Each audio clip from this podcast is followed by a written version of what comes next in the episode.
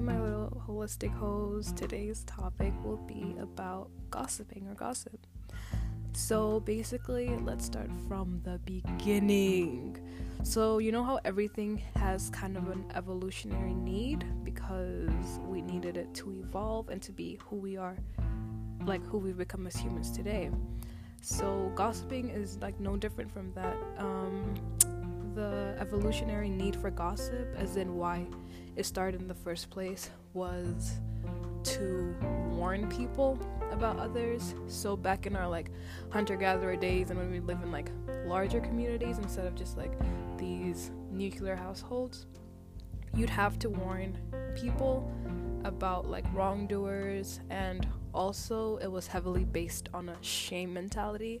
So it's like, oh, he's not doing his end of the work. So let's talk about him, and that will hopefully push him into much shame and he'll change. So, freeloaders, wrongdoers, and just negative people would get talked about to incite them to change as well as warn others about them. Over time, though, I think gossiping has become so normal, even though it's very, very dangerous. Like, we know the power of the word, we know how words create things, like literally, words manifest into people's realities. So, I just want to talk about how, um, I just want to talk about like just realizing that, like, why do we basically curse people with our words unintentionally all the time? Like, and can we stop? I definitely think we can stop, and I'm working on stopping. And here are just a few things that I've noticed about gossiping. Um, what do I want to talk about first? First, um, gossiping is basically, um, like, okay, to gossip, you basically have to believe something. You have to believe in something. You have to have a certain, like, accept a certain mindset or a certain idea of what's right and what's wrong. Then you have to perceive something, you have to see someone doing something, and from your perception, from your perspective. And as we know, perspectives vary and it's not one glass fits all, like everybody can have a different perspective. And then after you've perceived them, you have to either accept their behavior, and then in that way, I feel like it could be just like passing on information or praising them but that's also a form of gossip actually because if the person isn't there or you can reject them and that's a dangerous kind of gossip because that's the one that can either send negativity their way send the evil eye their way or like you could curse them unknowingly. Like words are curses literally. But yeah so basically um there's a bit of psychology in here and i want to like share with you guys the term fundamental attribution error. I remember learning this in high school, and it's basically how we attribute errors, like what we what we attribute errors to. So when we see people making mistakes or doing things that are wrong, we usually um, attribute that to who they are. So other people's actions are a result of who they are. Like, oh, this man cut me off in a line driving. I don't drive, I don't know. This man cut me off driving and he's just an a-hole, like he's just a bad person. But then that's just based on what we're perceiving and we are rejecting that someone can cut us off because of our ego.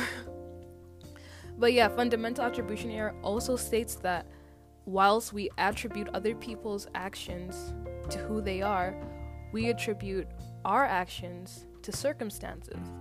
So if I were to cut someone off, I'd be like, oh my god, I'm so sorry. But I wouldn't have done that if I wasn't late to the doctor's appointment, if I wasn't in a rush, if I wasn't, if I didn't have to pee, like I have to pee. That's the only reason why I did that.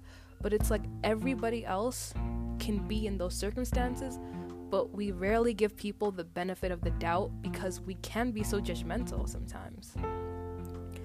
But yeah, this is just something that I was thinking about and wanted to share.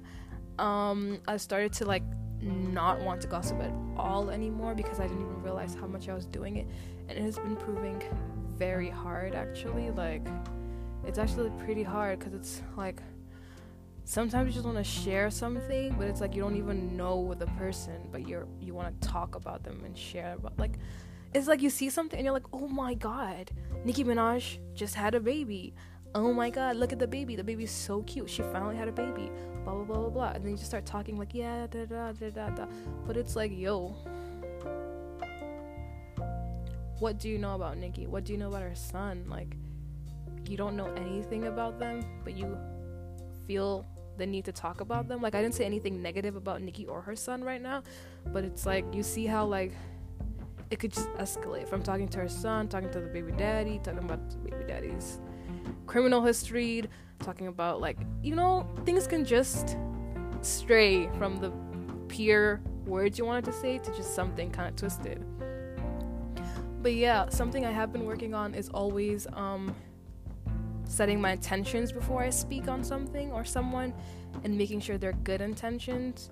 So if I am gonna speak about someone, I'd speak good intentions about them and I'd also assume good intent from them.